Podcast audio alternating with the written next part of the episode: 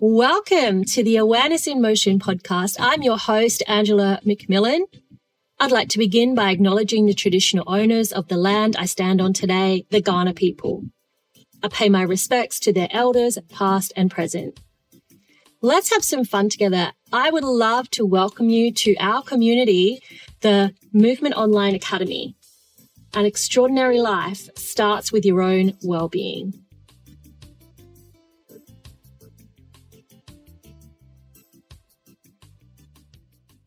How are we going? Hello, Christine. Welcome to the podcast today, Awareness in Motion. How are you? Good, thank you. Thanks for having me. Hi, Angela. Hi. And so what time is it over there at the moment? It's in the evening? Yeah, it's 20 to 8, more or less, p.m. Yeah. And it's my morning the next day. I always love how we can connect from over cross countries and time zones. So pretty amazing. Yes. Lovely you're here. And you have brought your friend in the background. Yeah. Oscar. They have a name. Oscar. Hi, yes. Oscar. Os in French. Os means bones. So most skeleton are called Oscar. Yeah, so Christine has her skeleton in the background. Obviously, you won't be able to see it on the podcast, but welcome, Oscar. So today I'd love to talk to you about, you have a similar background in movement to me, and then had some challenges. And when did you actually start moving and dancing and starting this journey? Like, what age were you? Did you do your first dance class? Dance class, maybe 5, but my mom is big at, like, she's a dancer. She just loves dancing. So every time we had, and I'm from Catholic Quebec, so we have big families. So lots of big family gathering with lots of cousins. So the holiday was always a lot of dancing. And well, probably in the womb then you started. So yeah, very, very early. And my mom got me into ice skating very early. So I think as soon as I could be on ice, she got me to those classes. And I always had 2 activities per semester. So it was either dance and ice skating, figure skating for almost 6 years. Wow. And then I had 2 years of gymnastics. Yeah. 5 years of synchronized swimming. Oh, wow. But it's so cold there in Canada. Oh, it was indoors, of course. 2 years of martial arts. And then I became a swimming instructor and lifeguard for indoor pool. And because we don't have many beaches here. I didn't know that. I was actually a swimming instructor too. And lifeguard. Wow. And then I became interested in going back to dance. And one of a job I had, one of the trainer was a Middle Eastern dancer. And I started taking classes with her. So I did a lot of Middle Eastern dance. And then I moved to London, got classes in West African dance. Oh, amazing. I went to Ivory Coast and studied dance there, Ghana and Egypt. I took private classes, and then I took a one-way ticket to India to study Indian classical dance. Amazing. What a career. Amazing. And then you ended up going to do a university degree at some point. Yeah. So after all of those amazing travels. Yeah. So after traveling, because I didn't want to go to get a degree without really knowing what I wanted to do. Mm. And after traveling for almost 3 years, learning all those dances and culture, I was like, well, why don't I invest? And usually the way I take my decisions is often like, what if I die tomorrow? Okay, I'm going to be in debt, but what if I die tomorrow? What is it that I want to do? And studied dance was like, yeah, I just want to do this full time. And my visa in India was expiring, so I knew I couldn't live there for much longer. And my goal was to come back to Quebec and study dance and go back, get grants or subvention, hopefully, and go back every year. But then I got injured. So that, So you did have an injury. Do you want to talk about that now? So that was that your first year at your degree? Yeah, so I was starting in a conservatory dance school in Quebec City. In about 2 months in, I was just, I was changing my life. I was like, I'm just going to put all my eggs in the same basket. And I just had a little discomfort under my right foot. And, you know, the trainers there, the teachers were like, you know what, this is like your career. You're going to be dancing several hours a day. As soon as you notice something, you just take an appointment, you get it checked. It's kind of a prevention. And I did that. The person who actually looked at me made a mistake. He thought that my foot came from a leg that was too long, did a manipulation to my pelvis, pubic symphysis, and I ended up being in chronic pain for several years. So I had to stop that training. I mean, I spent almost 6 to 8 months on my back watching the dance classes because I didn't want to quit. I did some, you know, bar class and looked at it and did a little bit of beginning of classes, and that's about it. I was able to go swim, but everything was really, really challenging. So I moved my training to BFA, bachelor degree in choreography. And Concordia University in Montreal has a really great program where you actually learn how to, you know, if you do have limitation, they really, they want you to be a choreographer, and they want you to be a vocabulary explorer. And that worked for me because I was able to adapt things the way I wanted to. So there was a lot of artistry to work with. There was a lot of anger and pain still, but that was really helpful as part of my healing. Yeah.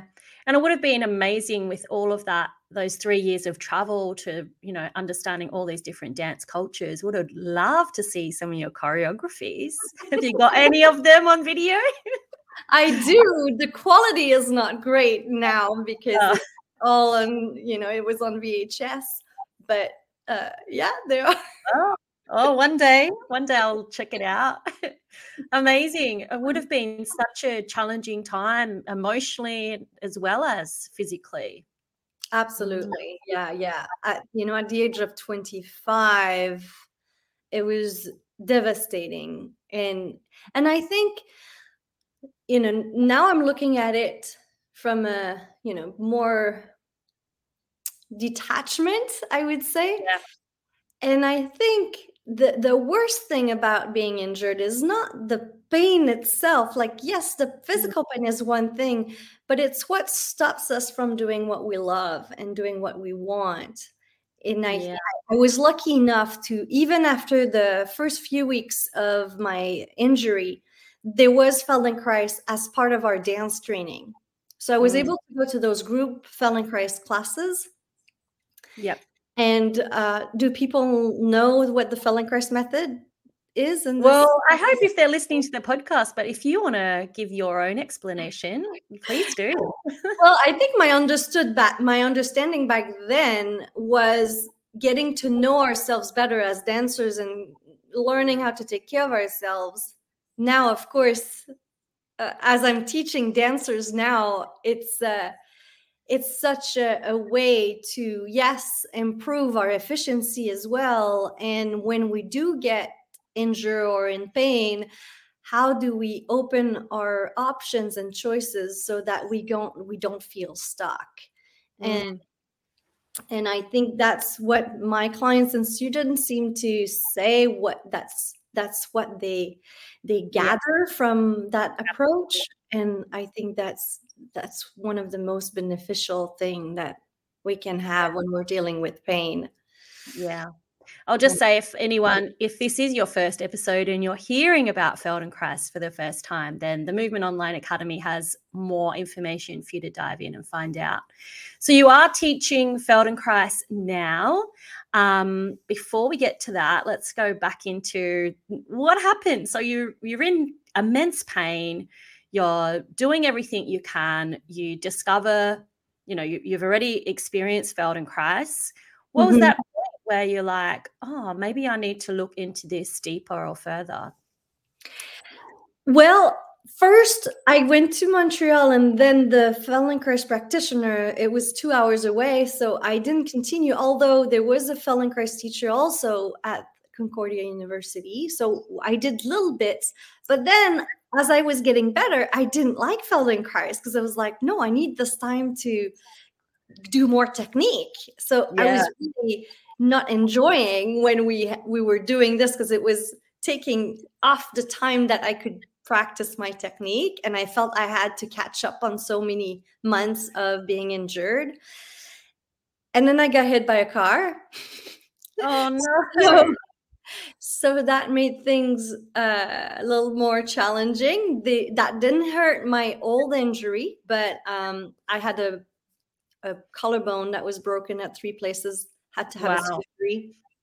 And in Canada, when you have a car accident, a road accident, the insurance pays. And I was able to get, there was a psychologist that was also a Feldenkrais practitioner. So great. We would kind of combine the two, and I was able to do functional integration, which is the hands-on approach of Feldenkrais, once a week for several months. And that was really, really helpful, because I would do that and I was still able to go back to my dance class afterwards. And it was amazing how my dancing was improved just after that. Like, I would do my Feldenkrais session, I would do maybe, I had an hour to travel back to class, and then it was just amazing. Like, my body would just do what I wanted it to do. It was fantastic, and I felt good, and my breathing, like, so even though the old injury, the pelvic floor injury, was still present and not completely gone, I was starting to gather that, okay, this is not just healing. It's actually really can empower and help me in other ways. I moved then to San Francisco, where there was classical Indian dance as part of their training in dance. So I did an international exchange, went there, and there was no Feldenkrais practitioner training. And I didn't think I would become a Feldenkrais practitioner at all back then, but there was no training anywhere in Quebec. People from Quebec had to go to New York or Toronto. So in San Francisco, I finished, I got a grant for my choreography work. So I was like, okay, maybe I should stay here, there. And then there was a Pilates training. I started the Pilates, and I kept hurting myself again. It was classical. Oh, no. Yeah. And then there was a Feldenkrais. I became a personal trainer as well, because to extend my visa, I had to find a work that was in relationship to my field of study.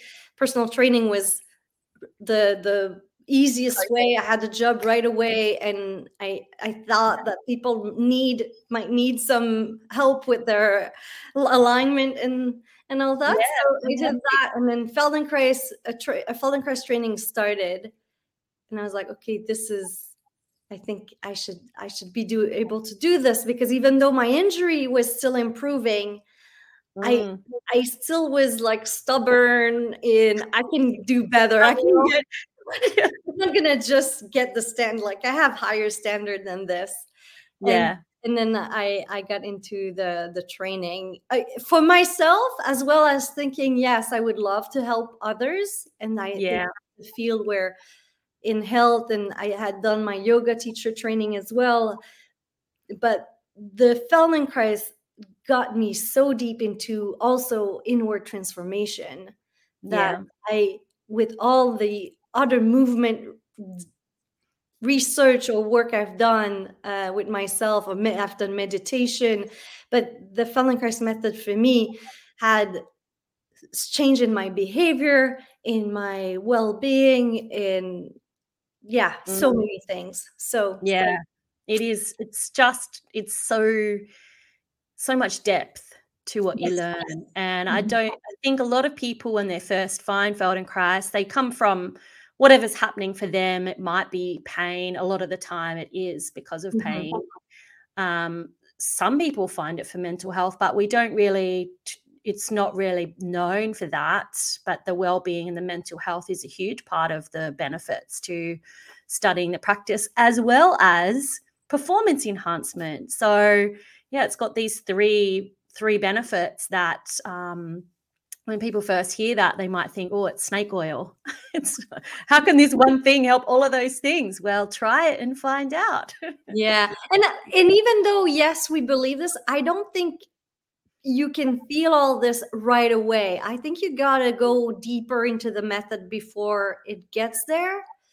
And I don't know, maybe I'm wrong, but for me, maybe it depends on the age at which we get into it. But for me, even though I had done a lot of other spiritual practices, and I don't say that Feldenkrais is a spiritual practice, but I've done a lot of self-transformation work, and this is just, it sneaks up on you. You don't even effort, and then suddenly you realize you made a better decision in the response you've had, or... So true. There's still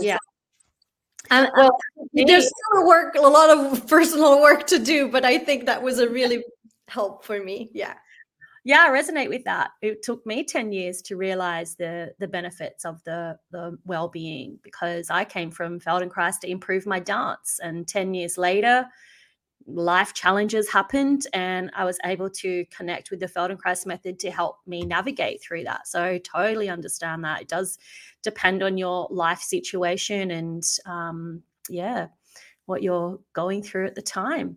Amazing. So when was that? How long ago did you do your training in San Francisco?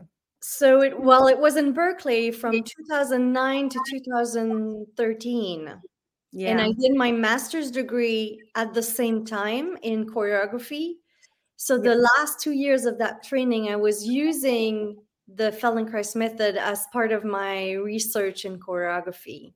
Amazing. And I was lucky enough to have Dennis Larry, who was a trainer there who passed away now, but he was also a film. He had a background in art and philosophy and was able to guide me. Was one of my supervisor in my master's thesis. So I'm so grateful. Wow. It was really helpful to have that background, his background being input in that research. Yeah. And so have you got that research published anywhere and the videos to share?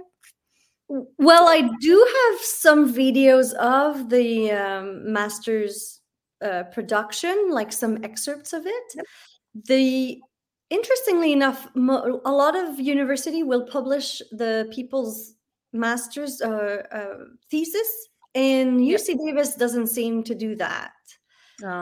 So I guess I know that places in Montreal, it's just right away it's published, but UC Davis doesn't. So I guess if I wanted to publish it, it would have to be on my own fees. Yeah, so I'll have to reread again and see if it's. I would have to go back and how was it? Now looking at it almost 10 years later, that'd be interesting. That would be really interesting. I'd love to connect with that and see how it was. And I have to say that this kind of a master's degree was on practice as research. So it's a short thesis. It's only 50 pages instead of a regular master's thesis. And the idea is to document your creative process as you create. And you talk about the performance and the aftermath. But it's a little different than a research where it would be a medical research.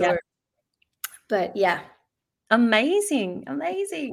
So that was a few years ago. What's been your travels since then? Since I've been doing shorter travels. I did go to Guatemala. One of a peer choreographer came to San Francisco for festival at some point.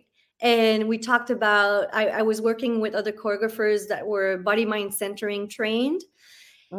And that person from Guatemala was Bartanif method trained. And she said, oh, you do Feldenkrais. She's like, I'm going to invite you. She was the head of a movement research center in Guatemala City at Landivar, Rafael Landivar University, Universidad de Rafael Landivar, in Guatemala City.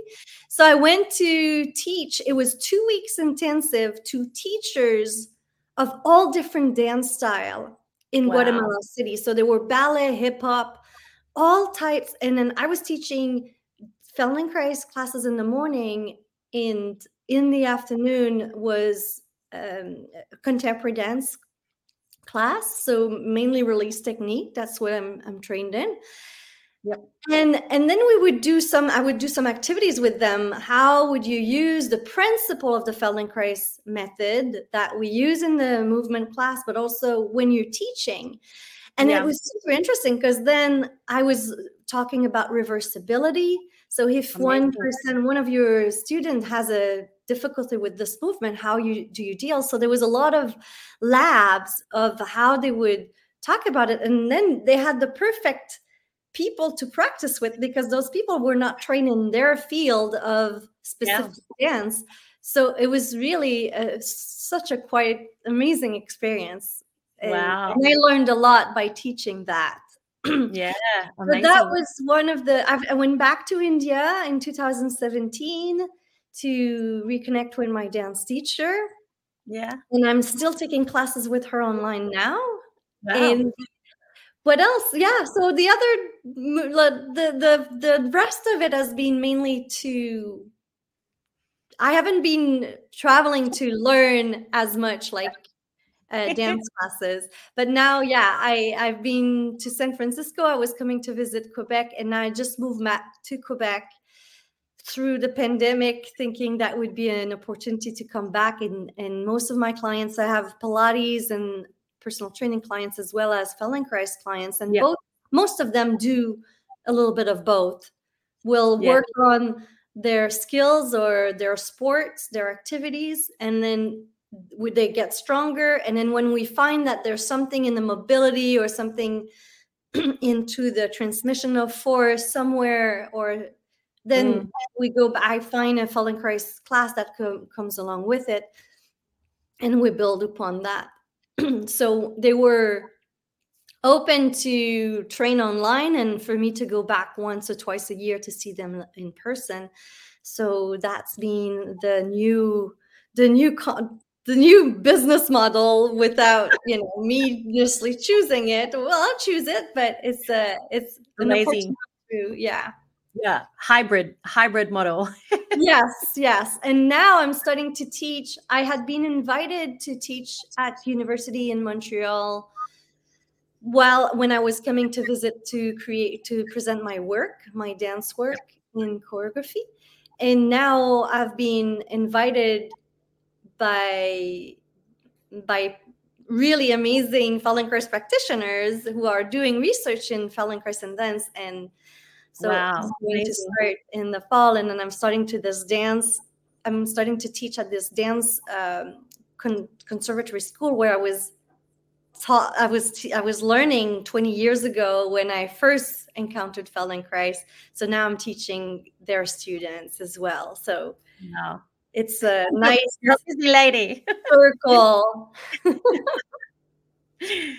Well, it sounds amazing. Your students are so lucky to have someone with such a rich background in movement, choreography, Pilates, yoga, everything, Feldenkrais. Thank you. I'm learning a lot from them as well, always. Yeah.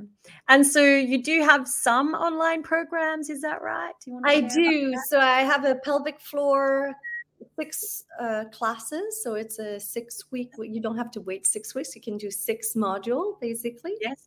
Class series on the pelvic floor, and I would say I don't specify it in the actual class, but I would say that my challenge was mainly of hypertonicity of the pelvic floor. So that's mine. That's where I went with it. But also people with lower back were able to benefit from that. I also have a back, a health for 4 classes, a course online as well. And I'm coming up with ankles and feet coming up soon. And my no challenge as well. So my no challenge is coming up soon as well. It's just like tiny. Tell us about the no challenge. Pardon? Oh, you're cutting up for a little bit. Tell us about your no challenge. The no challenge. Oh, sorry. We're so conditioned to be in a place where people are always asked to push more, and I think that's beautiful. There's a lot of good stress that can be very helpful. However, I think there's a place also to stop, slow down, and rewire the nervous system by not pushing for a little while. And it's amazing how much through the Feldenkrais method, we can expand our options and mobility. So that's why I called it a no challenge, because a challenge just didn't feel like it would work with what I actually was going to present. So a no challenge is still 5 days. They're tiny 10 minutes. And I'm hoping that by thinking it's a no challenge, people will remind themselves that, no, it's a no challenge. I don't have to push. Love it. There's so many challenges out there, and life itself is challenging at times. So I'm going to do a non-challenge. Yes, I like that. Love it. Awesome. Yeah. So I've had good feedback, and I think it's interesting because people who have never been in connection with the Feldenkrais method, and it's their first trial. Mm. It's quite phenomenal how in just 10 minutes you can see a difference. And so that's super interesting to me to offer it in that way. Yeah, absolutely. Yeah. Although some people, if they've just come to the method, it can be challenging to feel a difference in 10 minutes. True. So that's where, if they've been doing body work or working on themselves on that journey, absolutely, they can feel a change. But if you're someone that's just starting in the method, just be kind to yourself. And it is a skill set. Self-awareness is a skill set. So that does take time to build those connections to your body, especially if you've had nothing in the past that's been helping you connect with your body. I just wanted to mention that. So and if I can add to this, because it's such a good point.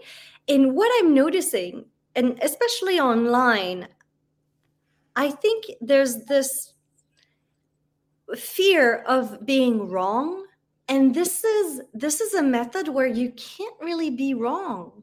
Like, you want to get back into the only place where you're wrong is when you're hurting or pushing yourself in a way that is not respecting your own boundaries. So if you really listen to your boundaries, I see people getting in there. Am I doing this right? Am I doing this right? Is this correct? Is that what she means?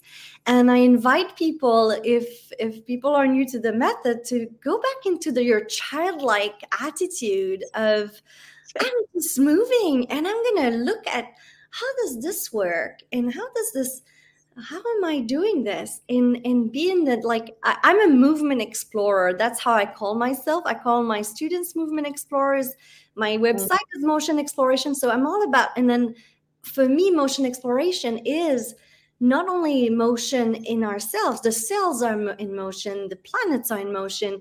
I love traveling around the world. So the motion for me, that exploration of the novelty, but also being okay with when something is even repetitive, it seems repetitive, but when you become curious, it's not repetitive. There's a world of novelty all the time, which for me, I'm traveling all the time inward now. It's a journey. And I think that's the main thing for when people don't feel the difference, how can they make it more pleasurable for themselves, and how can they really curious, and I think that goes a long way, not only in movement but in everything in life. Yeah, be more playful. Yeah. I'll tell a little story. So I was watching this little toddler baby. They were just crawling, and you can see the toddler had decided to head for the stairs, right? So, you know, toddler on a mission, crawling around, not standing or walking yet. And I threw a toy in front of the toddler, and the focus was on the stairs, and then they see the toy and they're like, oh, what's this? And they start playing with the toy, right? So to be like that, yes, you want to head in a certain direction, but if something comes up and you find it interesting or curious, be playful about it. So yeah, to accept the present moment, and it doesn't mean you won't get to your destination, but you're just going to make it more interesting. Yep. And then the toddler picked the toy up and took the toy with her to the stairs. So that's great. There you go.